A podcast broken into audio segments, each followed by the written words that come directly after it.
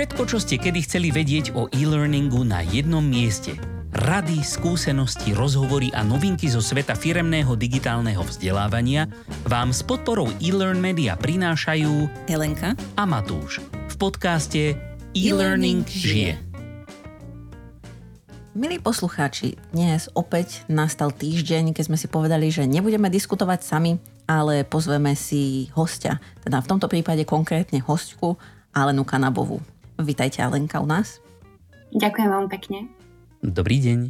Dobrý Tak deň. ja, s- super, tak ja s dovolením, než sa teda pustíme do, do našej debatky, trošičku nášho hostia alebo hostku teda predstavím pre tých z vás, ktorí ju náhodou ešte nepoznáte.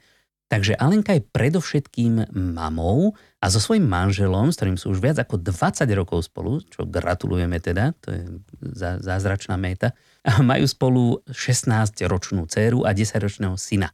Zároveň je ale naša hostka tak trošku aj senior manažérkou v spoločnosti Accenture, konkrétne v divízii Accenture Technology a tiež riaditeľkou pre firemnú spoločenskú zodpovednosť. Vedie Radu pre firemné občianstvo lokálnej pobočky Accenture a riadi programy v oblasti firemného občianstva s pozitívnym dopadom na komunitu. A v rámci tejto role, ale tiež samozrejme súkromne, sa angažuje v podpore zmien vzdelávania na Slovensku a podpore diverzity a inklúzie v pracovnom prostredí s dôrazom na zvýšenie podielu žien v IT sektore. Nuža, medzi tieto projekty, na ktorých sa podielala, alebo skôr možno ešte podieľa, patria napríklad aj Teach for Slovakia, alebo najnovšie program koordinátorov digitálnych kompetencií, ktorý som si dovolil skrátiť na Prokodiko, lebo je to strašne dlhý názov. No a toto je presne ten dôvod, prečo sme si dnes pozvali, pretože aj keď sa dnes nebudeme baviť priamo o e-learningu, o firemnom vzdelávaní, tak ako sme zvyknutí, tak sa budeme baviť vlastne o, o tom istom, len tak trošičku prenesenie. Teda o vzdelávaní digitálnych kompetencií pre učiteľov, ktorí ich potom následne predajú svojim žiakom a tí potom, keď prídu na trh práce, tak už budú oveľa lepšie pripravení, alebo teda digitálne zručnejší. Pretože všetci tak nejak tušíme, alebo možno sme si až dokonca istí v podstate troma vecami. Prvá vec, všetci chceme, aby sa naše deti mali lepšie ako my. To je jasné, aspoň teda tí, ktorí máme deti. Druhá vec je, že v budúcnosti bude potreba digitálnych kompetencií rásť. A to čím ďalej, tým rýchlejšie pravdepodobne. Nuž tretia vec je teda, že vzdelávanie v oblasti digitálnych kompetencií na našich školách nie je zrovna úplne výkladnou skriňou pre celý svet. To ale neznamená, že sa to nemôže zmeniť. A práve na tejto zmene pracuje aj naša hostka, takže my by sme sa radi spýtali možno na nejak také bližšie predstavenie toho projektu, programu koordinátorov digitálnych kompetencií. Čo je vlastne cieľom tohto programu a, a ako sa vám to zatiaľ darí možno? Ja začnem trošku možno zo široka. My vnímame na, samozrejme potrebu budovania digitálnych zručností mladej generácie v takom širšom kontexte. A vidíme, že tá digitálna doba zásadným spôsobom mení trh práce a to, čo stačilo nám alebo našim rodičom, určite nebude stačiť našim deťom. Pred niekoľkými rokmi sme v Accenture zrealizovali taký prieskum v nových zručnostiach pre budúcnosť. A v rámci neho sme identifikovali niekoľko skupín alebo rodín zručností, ktoré budú nevyhnutné preto, aby ľudia dokázali prosperovať a uplatniť sa v digitálnej ekonomike. Samozrejme nepatria medzi ne len digitálne zručnosti, tých zručností je viacero. Častokrát počúvame o význame hlavne mekých zručností pre budúcnosť našich detí. Ja osobne si myslím, že dôležité sú aj tie tvrdé zručnosti a medzi ne patria práve aj tie digitálne. Častokrát sa ale zamieňa pojem digitálna gramotnosť a digitálne zručnosti. Tá digitálna gramotnosť pre mňa znamená, že dokážem byť užívateľom technológií, dokážem ovládať počítač, dokážem si napísať na počítači životopis a podobne, ale digitálne zručnosti alebo technologické know-how idú podstatne ďalej. Pre naše deti bude dôležité, aby neboli len pasívnym užívateľom technológií, ale aby dokázali tým technológiám rozumieť a dokonca ich dokázali aj spolu vytvárať. A to je v podstate jedným z cieľov nášho programu. My sme sa začali venovať e, vzdelávaniu učiteľov v oblasti digitálnych zručností už pred niekoľkými rokmi. Prostredníctvom našich dobrovoľníkov sme spustili taký program školení učiteľov pod názvom Slow Code, Slovakia Loves to Code, ktorý sa neskôr pretransformoval na program Digital Skills, digitálne zručnosti, keď sa k nám pridali aj ďalší partnery z komerčného sektora. A jeho cieľom bolo prispieť k tomu, aby hodiny informatiky boli naplnené relevantným obsahom, aby sa deti naozaj učili rozumieť tým technológiám, rozumieť tomu, čo je to algoritmické myslenie, aby pochopili základné koncepty informatiky a podobne. A keď sa nám podarilo vyškoliť už 1600 učiteľov na Slovensku, ako využívať v rámci hodiny informatiky takú zaujímavú a inovatívnu platformu code.org, tak sme si povedali, že chceme toto posunúť ešte ďalej. Uvedomili sme si, že na Slovensku je veľa učiteľov alebo aj veľa škôl, ktoré sú veľmi progresívne v tejto oblasti ale častokrát hlavne tí učitelia sú v takom svojom snažení veľmi osamotení a nemajú možno dostatočnú podporu. A povedali sme si zároveň, že vnímame aj samot, medzi samotnými učiteľmi takú nedostatočnú úroveň digitálnych kompetencií, čo samozrejme obmedzuje aj budovanie digitálnych zručností žiakov. A to sa netýka len informatiky. My to vnímame vlastne na rôznych predmetoch, a v končnom dôsledku aj tá korona kríza ukázala, že naše školstvo má v tomto veľmi veľké rezervy, keď nastal čas prechodu na dištančné vzdelávanie. Takže sme si povedali, že skúsime pripraviť taký koncepčnejší alebo komplexný vzdelávací program pre učiteľov, prostredníctvom ktorého by sme nielen priniesli na školy rôzne inovatívne technologické nástroje, ktoré sa dajú využiť vo výučbe, nielen informatiky, ale aj iných predmetov, ale program, ktorý zároveň aj pomôže samotným učiteľom sa posunúť v ich vlastných digitálnych kompetenciách. Program, ktorý dá našim koordinátorom do rúk nástroje na podporu svojich kolegov, a v konečnom dôsledku tak e, vieme prispieť k celkovej e, digitálnej transformácii nášho školstva. To znamená, že hm, tento program ako keby nie je určený len pre učiteľov informatiky, ale aj pre všetkých ostatných učiteľov? Primárne sa zameriavame na učiteľov informatiky, pretože si myslíme, že majú predpoklady na to, aby dokázali vlastne vstrebať to, čo my im hovoríme ale našim cieľom je, aby práve ten učiteľ, ktorý sa stane koordinátorom, zároveň posúval ďalej informácie na svojich kolegov. Ono nemusí to byť priamo informatik, ale mal by mať nejaké základné predpoklady, aby rozumel tým konceptom, ktoré v rámci programu sú pokryté. Čiže viem si predstaviť, že úplne úspešným koordinátorom môže byť aj napríklad učiteľ matematiky, fyziky alebo nejakých iných prírodovedných predmetov. A v konečnom dôsledku to vyzerá tak, že sme sa celkom zladili aj so zámerom ministerstva školstva, ktoré práve tento týždeň zverejnilo svoj zámer mať na školách takýchto digitálnych koordinátorov a myslím si, že v tých podmienkach je práve, že nie nevyhnutne to musí byť učiteľ informatiky. V konečnom dôsledku tých kvalifikovaných učiteľov informatiky na slovenských hlavne základných školách je naozaj málo my sme minulý rok eh, realizovali v spolupráci s partnermi reprezentatívny prieskum medzi vzorkou 500 riaditeľov slovenských základných škôl, čo je štvrtina základných škôl na Slovensku, čiže naozaj je to reprezentatívny prieskum, ktorý ukázal, že 40% základných škôl nemá ani jedného učiteľa informatiky, ktorý by mal absolvované vysokoškolské štúdium druhého stupňa s touto aprobáciou čo je celku alarmujúce zistenie. Aj ako je to možno aj trocha pochopiteľné, lebo keď niekto povie, že sa naučil programovať, tak asi viacej zarobí ako programátor, ako učiteľ. Čo je samozrejme smutné, ale tak je fakt, že tie peniaze sú motivácia pre mnohých ľudí. Presne tak a práve preto si myslíme, že to nie je problém, ktorý je riešiteľný v nejakom krátkodobom časovom horizonte a treba dať do rúk vhodné nástroje aj tým nekvalifikovaným učiteľom, aby dokázali poskytnúť svojim žiakom kvalitné vzdelanie v tejto oblasti. Uh-huh. A čo je teda vlastne úlohou toho koordinátora, že ako by to malo vyzerať, keď ten koordinátor už v škole bude, tak čo sú vlastne jeho úlohy? Uh-huh.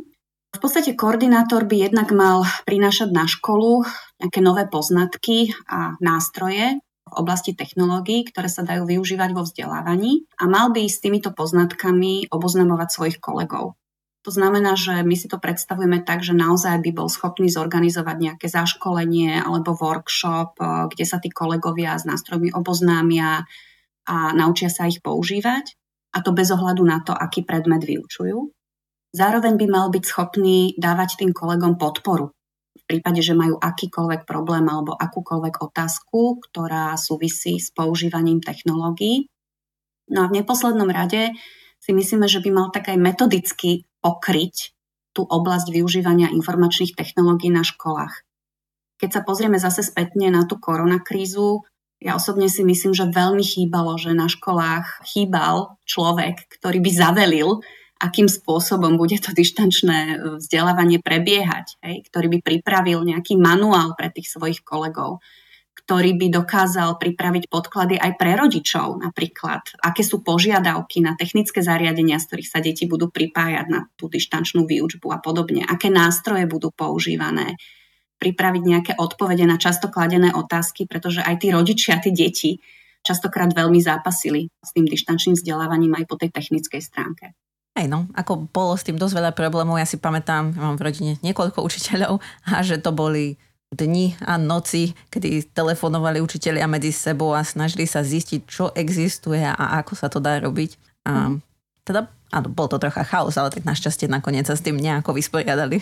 Hej, no my sme vlastne ten program spustili s tým, že no, v tom čase ešte nebolo vôbec jasné, či nastane aj nejaká systematickejšia zmena v tejto oblasti, ktorá by bola zo strany ministerstva školstva iniciovaná. Čiže náš zámer bol zapojiť aspoň naozaj tých najaktívnejších eh, motivovaných učiteľov a školy, s tým, že sme si uvedomovali, že to zapojenie tých koordinátorov eh, z kapacitného hľadiska je veľmi limitované, lebo to budú robiť v podstate vo svojom voľnom čase. Čiže e, sme komunikovali už vopred ten zámer, aby boli tí koordinátori pripravení venovať tejto roli niekoľko hodín do týždňa, maximálne proste 10 hodín mesačne. Ale teraz, keď tá situácia sa mení a reálne sú vyčlenené peniaze na zaplatenie takýchto koordinátorov, tak si myslím, že je to naozaj veľmi pozitívne, pretože môžeme túto celú zmenu uchopiť systematickejšie a ten dopad bude určite väčší. Mm-hmm. Takže svojím spôsobom vám možno tá, tá korona aj trošičku akoby pomohla to posunúť ďalej, alebo minimálne takéto uvedomenie si, že je to fakt niečo, čo, čo tam nevyhnutne určite, potrebujeme. Určite. Ja, ja si myslím, že e, pri všetkom negatívnom, čo tá korona kríza priniesla, tak e, priniesla aj mnoho pozitívneho. A hlavne sa jej podarilo akcelerovať e, množstvo zmien, nielen v rámci vzdelávania, ale aj v rámci komerčného sektora. Častokrát sa pozeráme na firmy, ktoré si nedokázali predstaviť, že budú mať svojich ľudí na home office a teraz vidíme, že tá flexibilita sa veľmi zvýšila. Takže ja toto vnímam naozaj z tohto pohľadu veľmi, veľmi pozitívne. Jedným z takých diskutovaných problémov školstva zároveň bolo aj nedostatočné technické vybavenie, a toto je napríklad tiež vec, ktorú sa nedarilo dlhé obdobie riešiť. A práve na základe tých zverejnených informácií z tohto týždňa to vyzerá, že naozaj aj toto je problém riešiteľný, keď sa nájdú peniaze. A v podstate ministerstvo školstva je pripravené investovať aj do techniky, čo je podľa mňa tá najjednoduchšia vec, ktorá sa dá spraviť na zlepšenie v tejto oblasti. Stačí mať peniaze.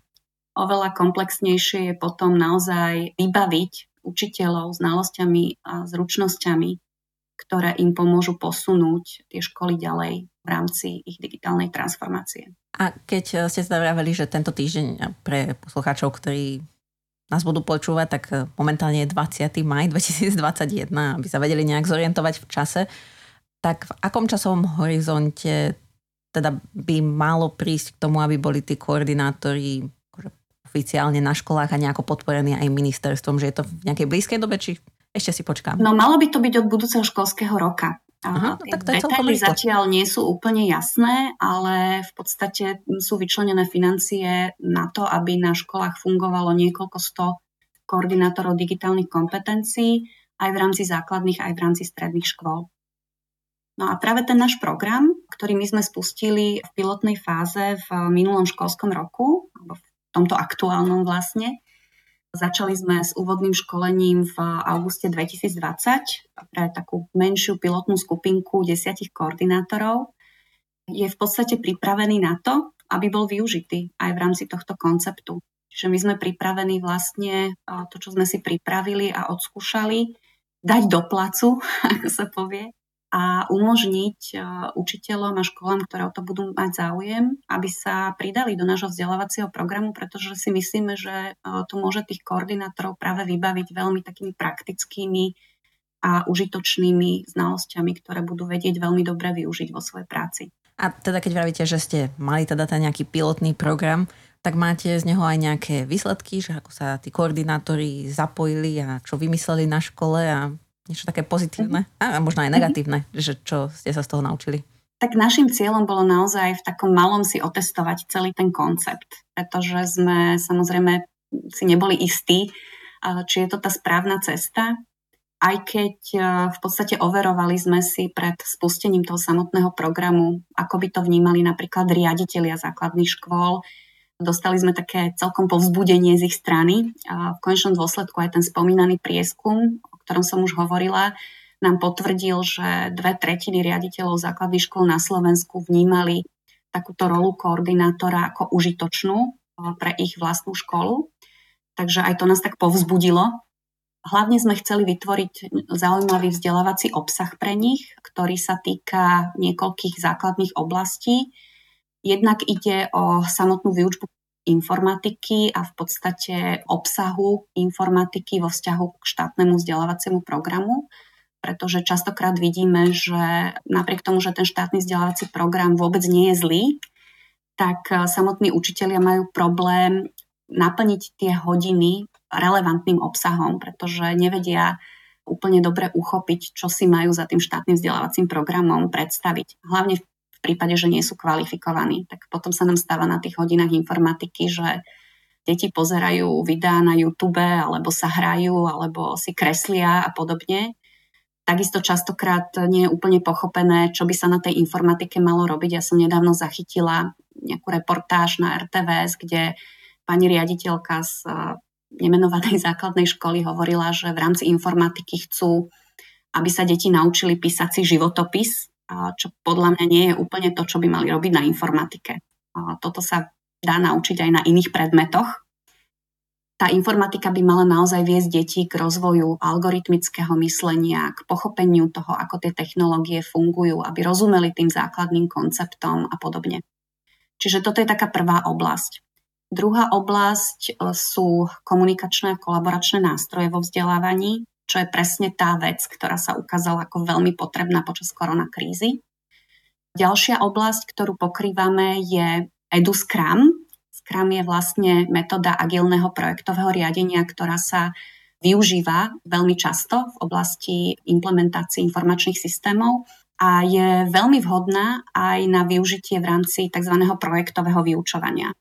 Takže toto je napríklad tiež celkom zaujímavé prepojenie vlastne tej praxe so svetom vzdelávania. A teda možno hm? pre ľudí ako ja a možno aj iných poslucháčov, že takéto projektové vyučovanie, že čo si pod tým majú ľudia predstaviť? V podstate ide o to, aby deti sa naučili vnímať úlohy, ktoré dostanú ako projekty a vlastne v tomto im práve dokáže toto veľmi dobre pomôcť. Je to prístup, ktorý eh, neadresuje len samotnú realizáciu nejakých úloh, ale napríklad veľmi dobre rozvíja riešenie problémov, spoluprácu v týme a ďalšie aspekty a zručnosti, ktoré rovnako ako tie digitálne sú dôležité eh, z hľadiska budúcnosti detí. To znamená, že to je ako keby že tie deti dostanú nejaký projekt, na ktorom musia pracovať, že ako keby je to posun možno takého memorovania sa k tomu, že mám ten projekt, ktorý riešim a na to vlastne potrebujem získať tie nejaké zručnosti alebo vedomosti, ktoré ale iným spôsobom získam a tým pádom to mám ako keby aj prepojené s tým, že viem, na čo mi to bude dobre? Presne tak. Dobre ste to pomenovali. No a taká ďalšia oblasť ešte, ktorej sa venujeme, je digitálna bezpečnosť, pretože to je tiež veľmi dôležitá vec. Ako náhle sa deti dostanú prvýkrát k svojmu smartfónu alebo počítaču a podobne, tak mali by byť schopné sa v tom online svete aj bezpečne správať. Pozeráme sa na túto oblasť takých dvoch aspektov. Jednak taký technickejší aspekt, e, typu ako si zabezpečiť svoje zariadenie, ako si nastaviť heslo a podobne, ale aj taký psychologickejší aspekt. Čiže riešime tam aj veci ako, ako sa správať na sociálnych sieťach bezpečne, prevencia kyberšikany a podobné témy. No a okrem toho teda e, v priebehu celého školského roka prinášame v rámci nášho programu učiteľom aj ďalšie zaujímavé témy, v rámci rôznych webinárov alebo online workshopov, do ktorých sa môžu zapojiť. Tento rok napríklad e, sme v rámci toho realizovali e, webinár na tému sociálnych sietí, ako fungujú vlastne tie sociálne siete, pretože toto je napríklad tiež vec, kde častokrát tí učitelia zaostávajú za vlastnými žiakmi, alebo ako vyhodnocovať e, hoaxy, a propagandu, a ako dokázať v podstate kriticky myslieť, keď si prečítam niečo na internete a podobne. Chystáme napríklad eh, webinár na tému umelej inteligencie, automatizácie robotických procesov a podobne, čiže všetko veľmi zaujímavé témy, ktoré prinášajú jednak ľudia z praxe a jednak ľudia aj z pedagogickej sféry, ktorí sa tejto oblasti venujú. Mhm. To je inak celkom zaujímavé, lebo um, keď ste teraz vraveli, že také tie témy ako bezpečnosť na internete, ale aj správanie na internete, aj vyhodnocovanie tých informácií, kritické myslenie, že to mi príde, že to by, ako v rámci tohto programu koordinátorov je to asi človek, ktorý sa postará, aby trocha tí žiaci sa tomu aj venovali a teda, mm. keď teda bude na tom webinári a tak, že získa nejaké vedomosti.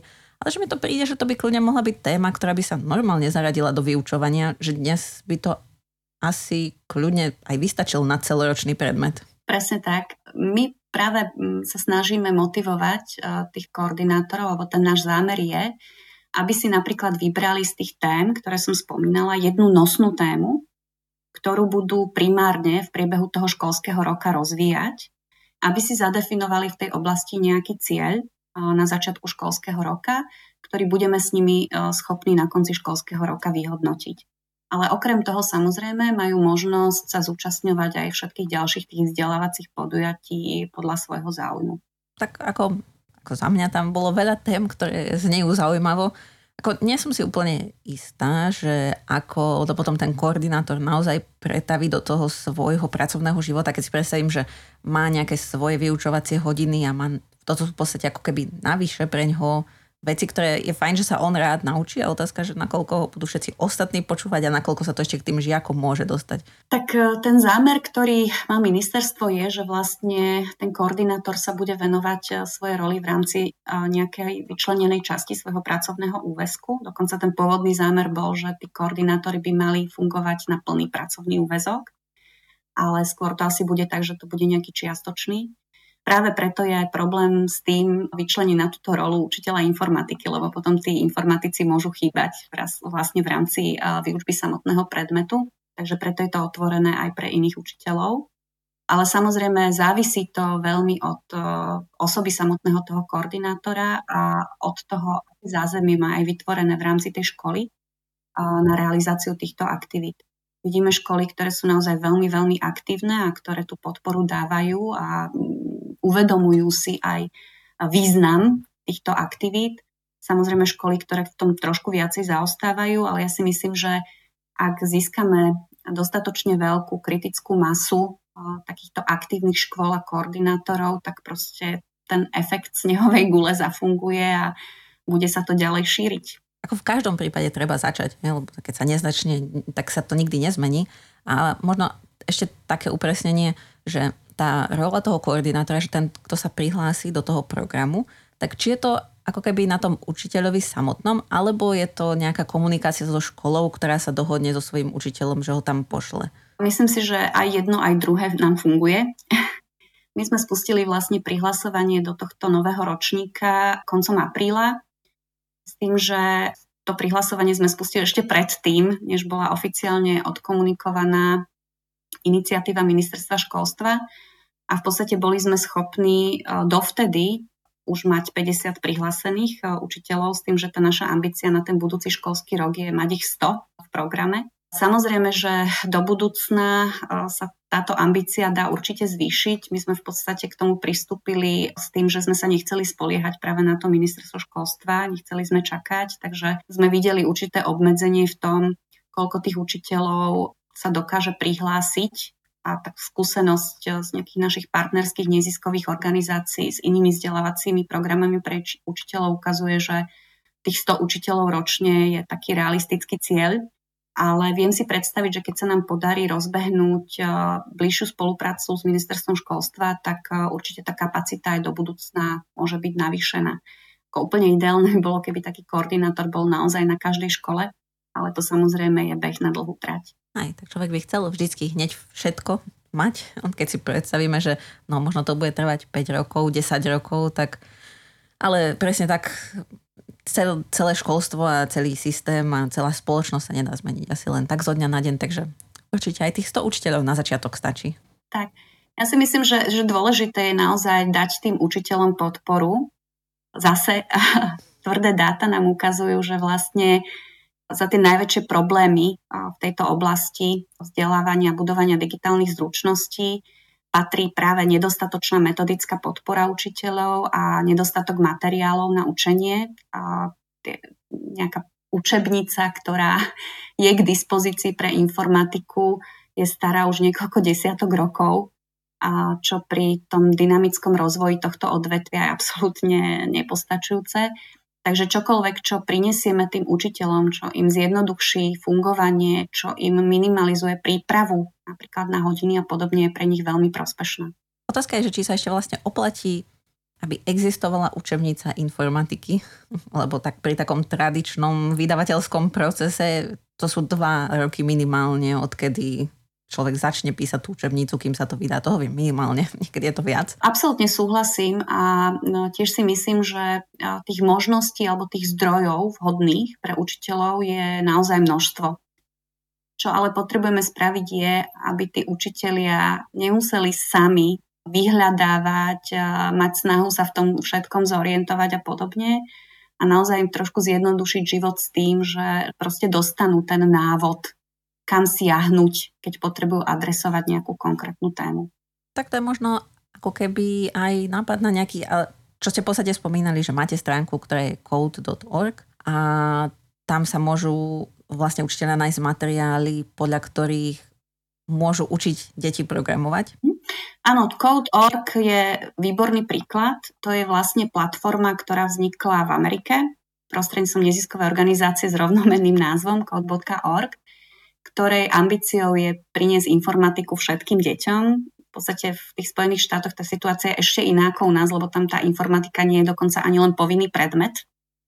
A v podstate takisto majú problém s nedostatkom kvalifikovaných učiteľov, takže sa snažili vytvoriť niečo, čo dá do rúk tým učiteľom nástroj, ktorý veľmi jednoducho môžu použiť a zjednodušene povedané, aj keď sám neviem programovať, viem svoje deti naučiť programovať. Takže na tej platforme je množstvo kurzov, ktoré sú zoradené podľa vhodnosti pre vek detí. Začína sa v podstate už od predškolského veku s tzv. blokovým programovaním, kde deti v podstate vytvárajú algoritmy na základe priraďovania takých blokových príkazov, výsledkom čoho je, že proste splnia nejaké zadanie ale sú tam aj kurzy pokročilejšieho charakteru, ktoré sú vhodné pre vyššie ročníky základných škôl alebo pre stredné školy. Dá sa napríklad naučiť programovať v JavaScripte a podobne. A výhodou je, že vlastne na tej stránke učitelia nájdú nielen možnosť využiť tzv. učiteľské konto, čiže dokážu v podstate sledovať napríklad progres svojich žiakov a podobne, ale majú tam naozaj množstvo metodických materiálov. Aj na Slovensku máme také celkom zaujímavé iniciatívy v tejto oblasti. Napríklad moja kolegyňa Angelika Fogašova s e, ďalším kolegom z Teach for Slovakia Janom Horvátom spustili portál Informatika 2.0, v rámci ktorého sa práve dajú nájsť plány vyučovacích hodín v nadväznosti na štátny vzdelávací program. Časť tých plánov práve využíva aj ale aj iné užitočné nástroje, ktoré sú k dispozícii. Tak možno, že časom takýto portál sa dá ako keby vytvoriť, aj keď teda vravíte, že to je americký portál, tak ambíciu môžeme mať aj pre také tie všeobecné témy informatické a digitálne, kde teda budú mať tí učitelia namiesto tej učebnice nejaký takýto zdrojový materiál. Určite toto je podľa mňa cesta do budúcnosti. A práve možno niečo také ako tá informatika 2.0 je veľmi dobrý nástroj, pretože nevymýšľame koleso a využívame to, čo je k dispozícii, akurát navigujeme tých učiteľov tam, kam sa majú pozrieť a čo môžu využiť. Samozrejme, že existuje množstvo, množstvo nástrojov. Častokrát bariérou je aj jazyk, Napríklad, čo sa týka Code.org, tak to bola jedna z prvých vecí, ktorú sme zistili, že ak chceme, aby sa viacej tento nástroj využíval na školách, tak samozrejme musíme ho preložiť do slovenčiny. Nie len kvôli samotným deťom, ale aj kvôli učiteľom. Takže naši dobrovoľníci postupne prekladajú túto stránku. A dobrá správa je, že dokonca samotná organizácia Code.org získala grant dokonca od firmy Accenture na globálnej úrovni e, na preklad stránky do ďalších jazykov a medzi nimi aj slovenčina. Takže verím tomu, že sa podarí v priebehu toho nasledujúceho roka zásadným spôsobom pohnúť aj s tými prekladmi a nielen s prekladmi stránky samotnej, ale všetkých tých materiálov, ktoré sa na nej nachádzajú. Napríklad aj veľmi zaujímavé videá, ktoré je ambícia predabovať do slovenčiny, čo je tiež podľa mňa veľmi vhodné a s ohľadom na deti hlavne na tie malé deti, ktoré naozaj majú problém s čítaním tituliek. Aj no. A hlavne keď je video nadizajnované na to, že môžem aj počúvať, aj pozerať, tak namiesto počúvania pozerať a pozerať je náročné. Presne tak. Dobre, tak možno ešte si povedzme nejaké také ako keby základné informácie ešte o tomto programe, lebo ste spomínali, že na budúci školský rok v podstate predpokladám, že začne celý ten program, mm-hmm. že sa spúšťa a možno, že dokedy je prihlasovanie mm-hmm. a takéto? V podstate prihlásiť sa dá cez e, stránku našej partnerskej organizácie Junior Achievement Slovensko, ktorá v podstate zastrešuje tento program organizačne. Existuje na to teda stránka Digikoordinátory a Slovensko.sk, kde je aj prihláška. Prihlásiť sa dá do konca júna, a teda netreba váhať, lebo v podstate už polovicu kapacity sme naplnili. Chcem zdôrazniť, že teda primárne je program určený pre učiteľov základných škôl a 8-ročných gymnázií, ale v prípade záujmu v ňom radi privítame aj učiteľov stredných škôl, hoci hlavne ten obsah, ktorý sa týka konkrétne informatiky, nemusí byť pre nich až tak veľmi relevantný, pretože skôr sa zameriava na tie mladšie vekové kategórie. Je to v podstate len otázka našej kapacity, že musíme sa na niečo zamerať, a, ale vidíme záujem práve aj zo strany stredných škôl, čiže nevylučujem, že v budúcnosti sa budeme viacej zameriavať aj týmto smerom. Školenie je vlastne úvodné, ktoré plánujeme, bude prebiehať v posledný augustový týždeň v Bratislave s tým, že teda v závislosti od toho, ako sa nám podarí zohnať financie, sa chystáme preplatiť samozrejme učiteľom aj ubytovanie a, a stravu. A potom na nadväznosti vlastne na to úvodné školenie si učitelia budú môcť zvoliť ten svoj hlavný modul, ktorému sa chcú venovať a v priebehu celého školského roka budú prebiehať ďalšie primárne online vzdelávacie aktivity pre nich. Ak nám to situácia a financie umožnia, tak eh, plánujeme aj také prezenčné stretnutia s nimi v priebehu toho školského roka, jednom v novembri, eh, možno aj v regiónoch, aby sme sa k ním trošku viacej priblížili, spojené s nejakým zaujímavým workshopom. A potom na jar eh, máme takú ambíciu pri príležitosti Dňa učiteľov zorganizovať pre účastníkov nášho programu exkurzie v partnerských firmách, zase spojené s nejakou prednáškou alebo workshopom, aby to bolo pre nich zaujímavé aj z pohľadu toho vzdelávania. No a samozrejme na konci školského roka by sme chceli urobiť s nimi také stretnutie, pretože jedným z dôležitých aspektov toho nášho programu a jedným zo zámerov, s ktorým sme do ňoho vstupovali, je, že chceme aj budovať komunitu týchto učiteľov. Naozaj sa ukázalo aj v tom pilotnom ročníku, že Jedna z vecí, ktorú hodnotili najpozitívnejšie, bolo, že mali možnosť sa stretnúť s kolegami z iných škôl, z iných miest, vymeniť si tie skúsenosti a v podstate aj tá naša ambícia je vytvoriť komunitu, ktorá si do budúcna bude schopná poskytovať vzájomnú pomoc a podporu a nemusíme do toho už tak veľmi my vstupovať zvonku. A to som sa chcel presne opýtať na tú komunitu, že že to je v podstate možno aj tá platforma, lebo však teraz sú ľudia zvyknutí žiť tak nejak rôzne na sociálnych sieťach, kde sa môžu navzájom inšpirovať práve aj e, teda títo už vyškolení učitelia práve inšpirovať tých, ktorí ešte nad tým povedzme uvažujú, alebo možno aj tie školy, ktoré ešte len uvažujú nad tým, presne, že by sa zapojili. Mhm. To je náš zámer v podstate. Úplne ideálne by bolo, keby z tej um, samotnej komunity vzýšli ďalší lektory, ktorí budú schopní zaučať ďalších kolegov. V podstate už teraz medzi tými našimi lektormi máme napríklad pani Zuzku Tkáčovú, ktorá bola učiteľkou roka prednedávnom, ktorá je naozaj veľmi schopná učiteľka informatiky a veľmi inšpiratívna žena, ktorú tiež nadchla táto idea takže nám pomáha aj s tým obsahom a myslím si, že do budúcna by bolo viac želateľné, aby viacej takýchto učiteľov zišlo z tej komunity. My sme napríklad spustili na Facebooku takú skupinu pod názvom Učme informatiku inak pred vyše rokom, alebo dvomi už, keď sme začali zintenzívňovať naše školenia Digital Skills po celom Slovensku. Momentálne táto skupina už má 1300 členov a práve sledujem z mesiaca na mesiac, že nám tam pribúdajú príspevky rôznych učiteľov o tom, aké zaujímavé nástroje využívajú, dávajú návody a typy. A to je presne to, čo sme chceli docieliť. Tak takýmto spôsobom sa ľahšie dostiahne tá kritická masa, keď sa k tomu pridajú aj takíto ambasádori. Presne tak, presne tak. My vidíme, že vlastne e, s tými našimi školeniami Digital Skills sme doteraz pokryli e, nejakých 20% základných škôl na Slovensku, možno aj viac, čo už je samo o sebe e, veľmi pozitívne, lebo to je taká tá kritická masa, o ktorej hovorí teória zmeny, že keď ju dosiahnete, tak tá zmena sa potom začne sama šíriť. Čiže toto je také nejaké minimum, ktoré by sme chceli dosiahnuť aj z pohľadu koordinátorov na školách. A mňa by možno zaujímalo ešte tak, akože taký, taký návrat pred toto všetko, že akoby, ako ste sa vlastne dostali k takémuto konkrétnemu programu, že čo vás k tomu viedlo? Vlastne bolo to také, povedzme, nejaké neviem, ja si to tak predstavujem naivne, že takéto klasické CSR, že proste vidíte nejaký palčivý problém v spoločnosti a, a tak nejak sa vás to týka obsahovo, tak sa do toho pustíte, alebo možno ste videli aj nejaké, nejaké konkrétne príklady, že ja neviem, a, digitálne kompetencie na pracovnom trhu sú, sú zaostávajú za vašimi očakávaniami, alebo Mm-hmm. tak, čo vás to ono to v podstate celé tak trošku súvisí naozaj s tou celkovou stratégiou firemnej spoločenskej zodpovednosti Accenture.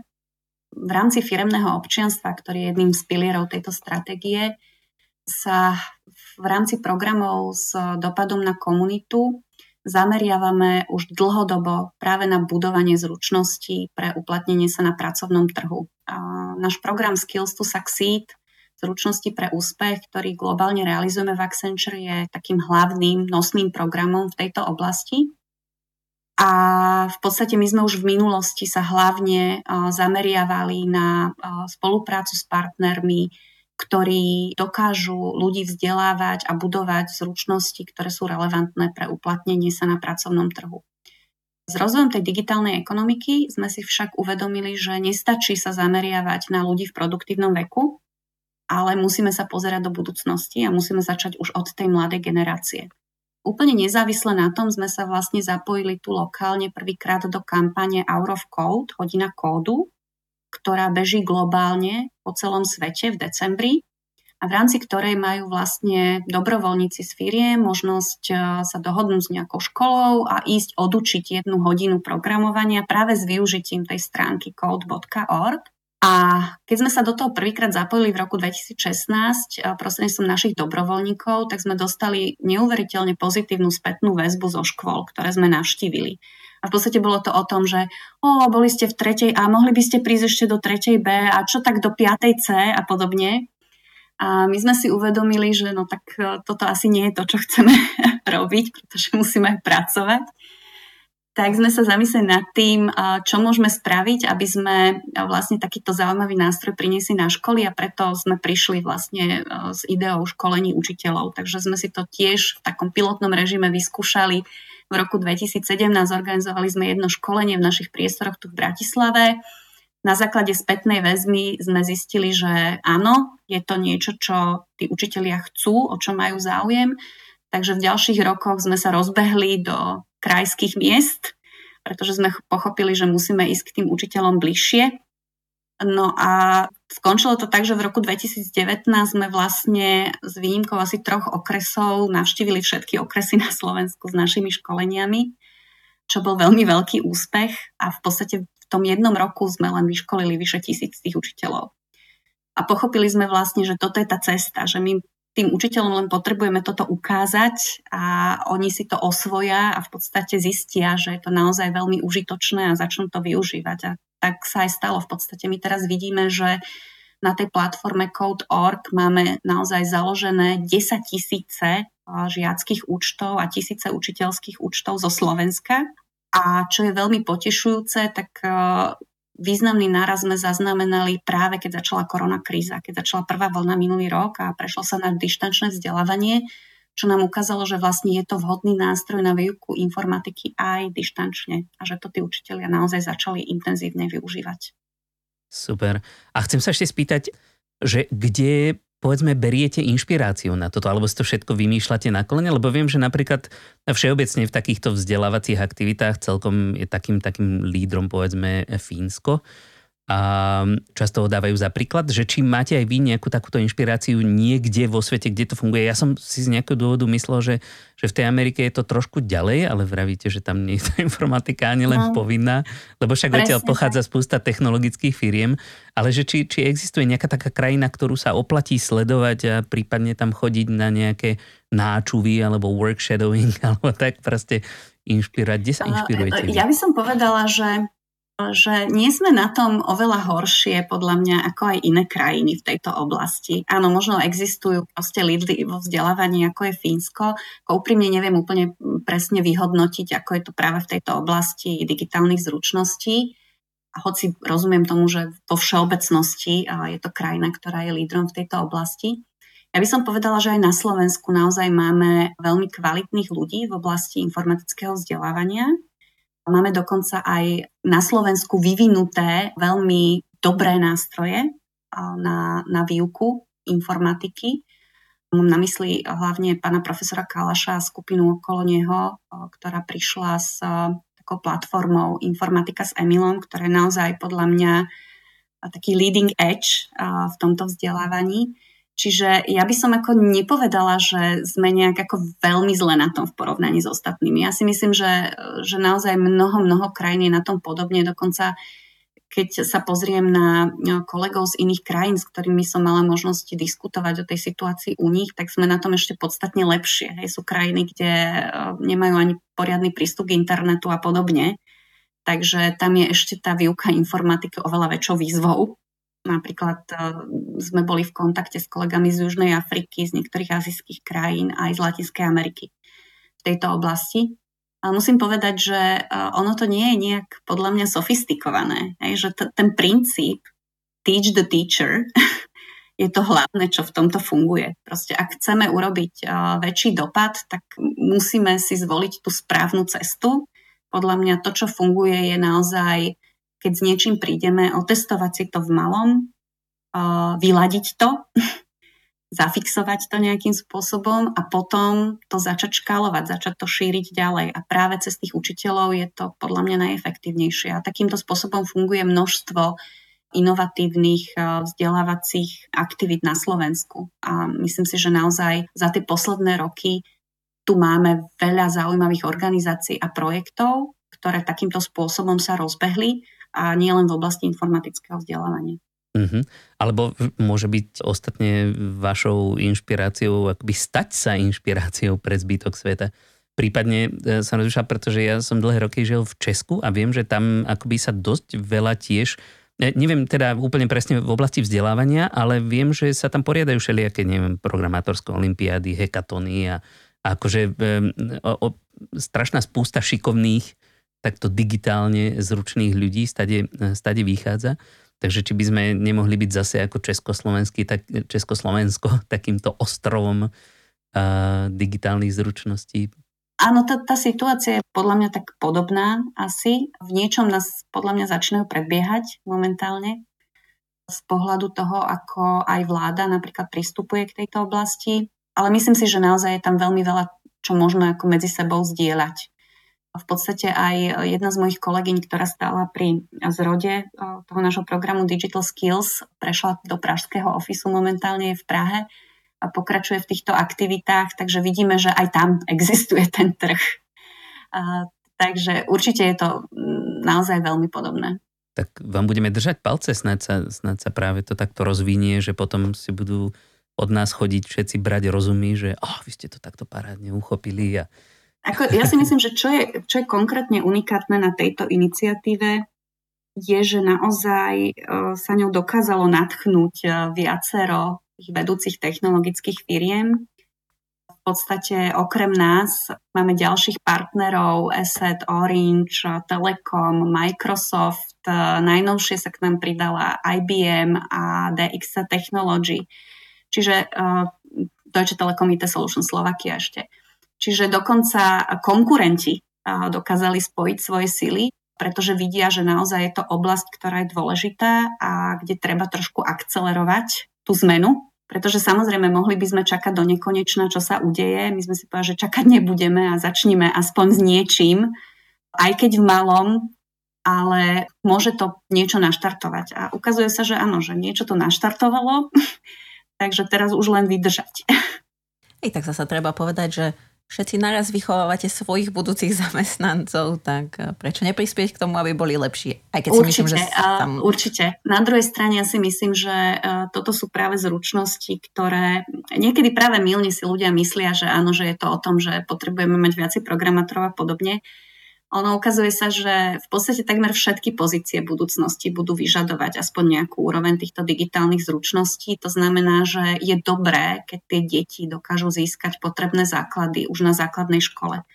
Potom je tam ešte jeden dôležitý aspekt, ktorý je taká moja srdcovka, to sú dievčatá a IT. A tam sa presne ukazuje to, že ak nepodchytíme ten talent do toho tínedžerského veku, tak on častokrát prichádzame. A myslím si, že cesta k tomu, aby napríklad sa zvýšil podiel žien v IT sektore, je práve cesto, že dokážeme e, ukázať už dievčatám v tom predtínedžerskom veku, že informatika a IT je zaujímavá a kreatívna oblasť, v rámci ktorej sa môžu vynikajúcim spôsobom uplatniť. A keď toto zanedbáme, tak e, potom proste budeme stále čeliť tej situácii, aká je u nás, že proste tie technické smery nám študuje veľmi nízko percento dievčat a aj na vstupe do toho IT odvetvia potom bojujeme s tým, že tá diverzita nie je úplne v poriadku. Hej, a teda keď už sme to spomenuli, tak toto je ten program IT v IT. Áno, IT v IT je organizácia, s ktorou my veľmi intenzívne spolupracujeme už niekoľko rokov, tiež v rámci toho nášho programu Skills to Succeed, zručnosti pre úspech a v podstate pokrývame v spolupráci s nimi taký, takú rôznu škálu vekovú cieľovej skupiny dievčat a žien. V podstate podporujeme projekty, ktoré sa zameriavajú už na dievčatá na základných školách, neskôr na stredných školách. No a posledných rokoch sme práve veľmi intenzívne rozvinuli aj spoluprácu, ktorá sa týka žien v produktívnom veku ktoré majú záujem sa posunúť do IT napriek tomu, že formálne ho nevyštudovali. A my v tejto oblasti v podstate realizujeme aj vlastné programy, pretože naozaj je našim cieľom zvýšiť zastúpenie žien v rámci našej firmy. My vnímame tú diverzitu ako veľmi, veľmi prospešnú pre firmu. Takže napríklad sme teraz ukončili prihlasovanie do ďalšej edície nášho programu Urob zmenu, čo je taký dvojmesačný intenzívny kurz e, IT zručností pre ženy, kde v podstate na konci toho kurzu tie úspešné absolventky v prípade záujmu majú možnosť od nás získať aj pracovnú ponuku.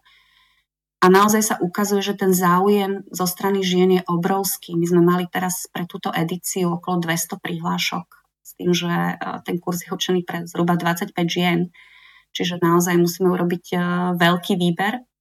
A toto je aj pre mňa taký argument, keď častokrát narážam na také rôzne spochybňovacie reči o tom, že či IT je vhodné pre ženy a že prečo ich teda nútime ísť do toho IT a podobne.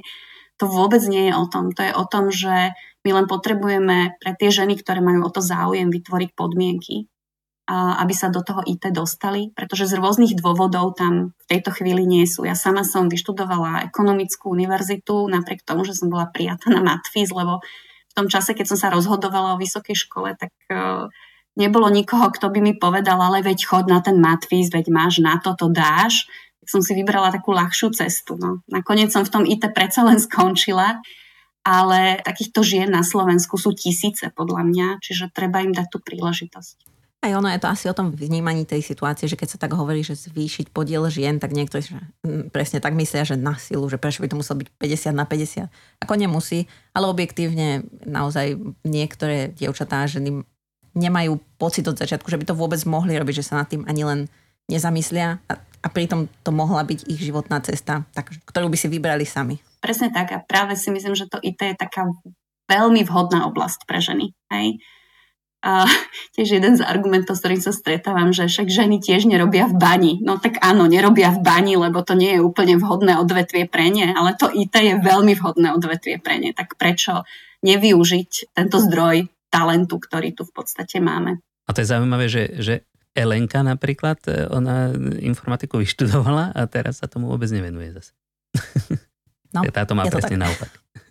Tak áno, sú, sú aj opačné prípady, ale uh, ja som sa stretla v poslednom období naozaj s, uh, so ženami, ktoré vyštudovali nejaké humanitné smery. Ja neviem, právnička, ktorá zistila, že ju to naozaj nebaví a že od malička ju to tiahlo proste k tým prírodným vedám.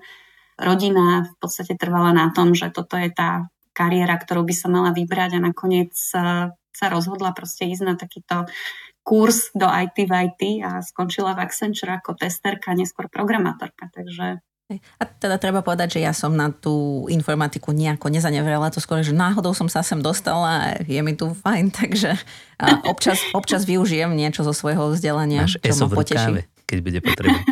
A ja sa asi dokážem im, e, identifikovať s tou, e, s tou e, pani, ktorú ste práve teraz spomenuli, lebo ja som zase pre zmenu študoval právo a tiež som sa v tom úplne nenašiel.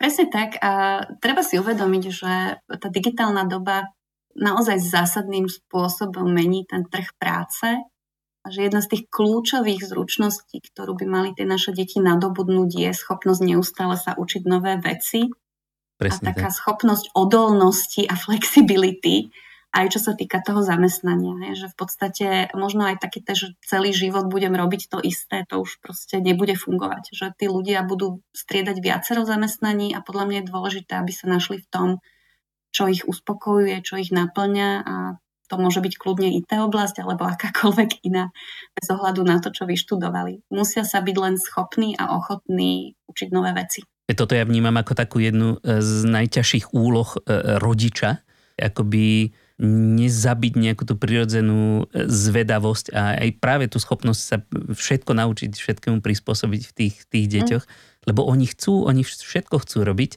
ale e, rodičia často proste aj možno aj z takej svojej pohodlnosti alebo možno nevedomosti úplne im tak e, si to sami chcú zjednodušiť a proste povedať tomu dieťaťu, že no, tak, tak toto je, tak ako smolík proste. Ale...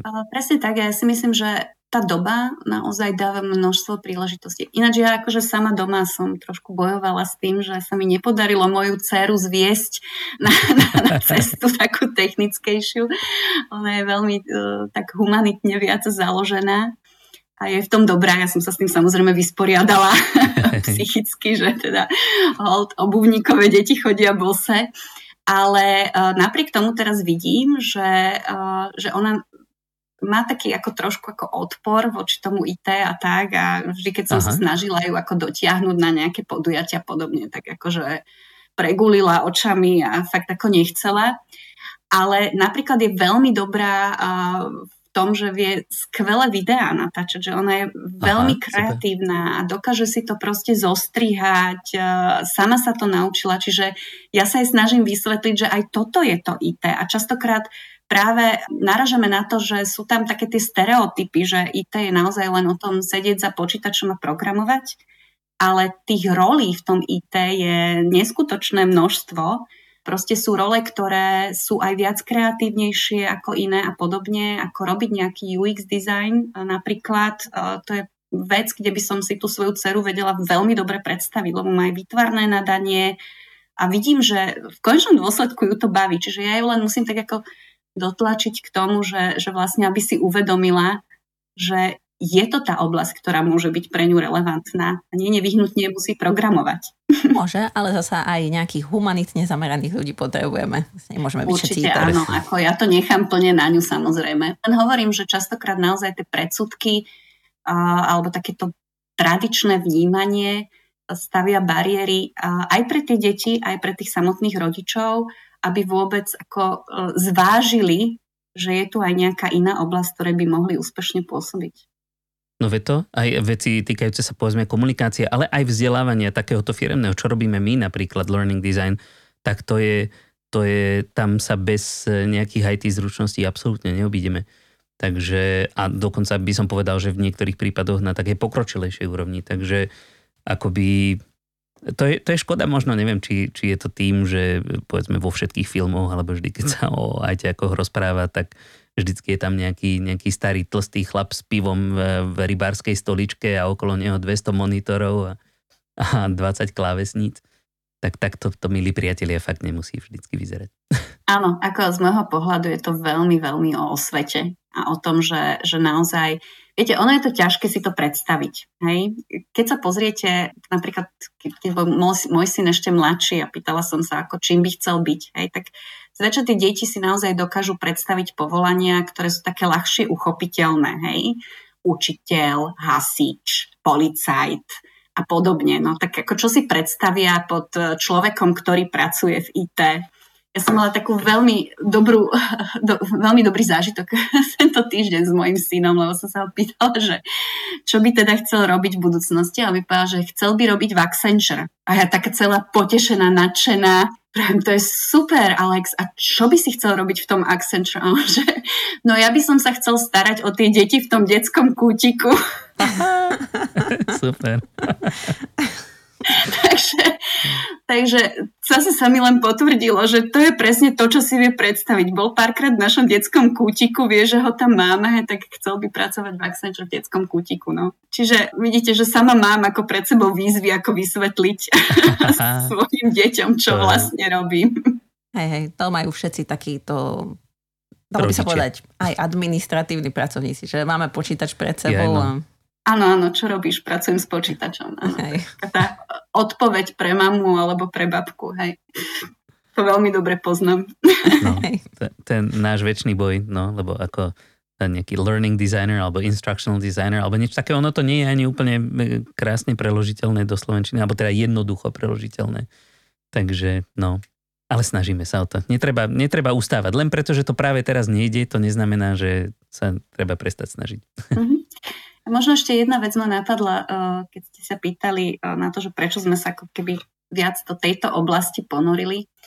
Ja si myslím, že tie firmy eh, majú príležitosť urobiť ako keby najväčší dopad alebo najväčší prínos práve v tej oblasti, ktorá súvisí s tým ich core biznisom. To znamená, že aj my by sme sa mohli zamerať možno na nejakú inú oblasť, ale práve to, že sa zameriavame na tie digitálne zručnosti, nám umožňuje využívať intenzívnejšie v tom, čo robíme, expertizu našich vlastných ľudí. To znamená, že dokážeme aj tým partnerským organizáciám priniesť takú unikátnu pridanú hodnotu v prípade, že sa do niečoho takéhoto pustíme. A preto si myslím, že je dobré, že sme sa zamerali na túto oblasť. Mm-hmm. My si myslíme, že je tiež dobré, že ste sa zamerali na túto oblasť. ja osobne sa veľmi teším, aj tým, že sa to tak nejak časovo kryje s tým, že, že moja dcéra, staršia, ide v podstate teraz do prvej triedy. Takže akoby už, už prichádza akoby na hotové svojím spôsobom. A dúfam, že teda tak jej, určite, ale aj všetkým ostatným S informatikou sa začína v treťom ročníku.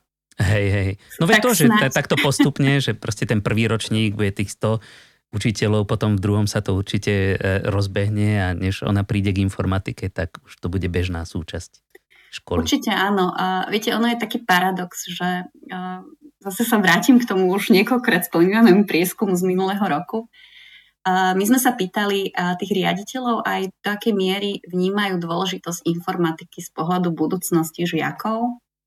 A nás veľmi prekvapilo, že teda tá informatika skončila na štvrtom mieste ako štvrtý najdôležitejší predmet z pohľadu tej budúcnosti za slovenčinou, matematikou a angličtinou. Čo bolo pre nás také veľmi prekvapujúce, pretože je tu ten paradox, že napriek tomu, že je to tak dôležitý predmet, tak tá dotácia je jedna hodina týždenne, 45 minút týždenne od tretieho ročníka. V 9. ročníku to dokonca nie je ani povinný predmet. A len malé percento škôl sa rozhodlo navýšiť tú dotáciu na výučbu informatiky, pričom takúto možnosť majú. Čiže naozaj vidíme, že je tu taký veľký nepomer v tom, že áno, vieme, čo je dôležité, ale na konci dňa do toho neinvestujeme. A myslím si, že tam je naozaj veľký priestor aj pre pochopenie toho, že o čom by tá informatika naozaj mala byť a čo by sa na tej informatike malo vyučovať. A že naozaj je to priestor pre budovanie rôznych ďalších uh, užitočných zručností, že to nie je naozaj len o programovaní. Tie deti sa v rámci informatiky môžu naučiť, ako sa vysporiadavať s problémami. Čiže posilňuje to riešenie problémov, Dá sa aj na informatike pracovať v pároch alebo v tímoch, to je veľmi taký využívaný koncept e, a podobne.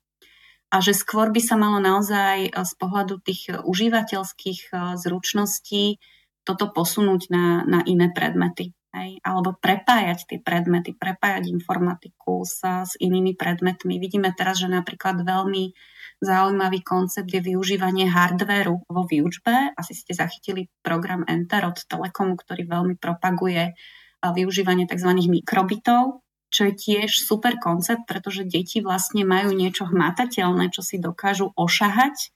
A to je napríklad tiež vec, ktorá sa dá využiť nielen na informatike, ale aj na iných predmetoch, hej, napríklad v rámci fyziky a, a podobne. Čiže naozaj tie možnosti využitia technológií sú v podstate skvelé, neuveriteľné a treba len chytiť tú príležitosť za pačasy. Tak teda budeme držať palce a my si samozrejme potom od vás radi vypýtame možno nejaké odkazy na tieto vaše aktivity, aby sme to dokázali sprostredkovať aj našim poslucháčom a tie linky potom necháme na našej stránke elearnmedia.sk lomka podcast. A samozrejme, teda ako strašne veľmi ďakujeme za, za vašu účasť, za, za to, že ste prijali naše pozvanie a dúfam, že teda v budúcnosti e, sa budeme môcť ešte niekedy porozprávať a to s takými pozitívnymi, teda respektíve s tým, aby sme rozobrali tie pozitívne dopady týchto programov na našu spoločnosť. Veríme, že to všetko dobre dopadne a že to bude len ďalej akcelerovať práve všetky tieto pozitívne spoločenské zmeny, takže vám veľmi držíme palce. Ja veľmi pekne ďakujem za túto príležitosť. Ja si myslím, že čokoľvek, čo vieme spraviť v prospech osvety v tejto oblasti je veľmi užitočné, takže si to veľmi, veľmi cením. A úplne najradšej budem, keď e, posluchači, ktorí si vypočujú tento podcast, e, posunú informáciu o našom programe na učiteľov svojich detí alebo do škôl, kde ich deti chodia, pretože toto nám naozaj veľmi pomôže e, celú túto tému spropagovať. Super. Takže, milí poslucháči, viete, čo máte robiť. A my teda ešte raz veľmi pekne ďakujeme našej dnešnej hostke Alenke Kanabovej. A už teraz sa tešíme na stretnutie s vami opäť o týždeň pri ďalšej veľmi zaujímavej téme. Do tej doby sa majte krásne. Tak majte sa. Príjemný zvyšok dňa prajem. Dovidenia, do počutia. Ďakujeme.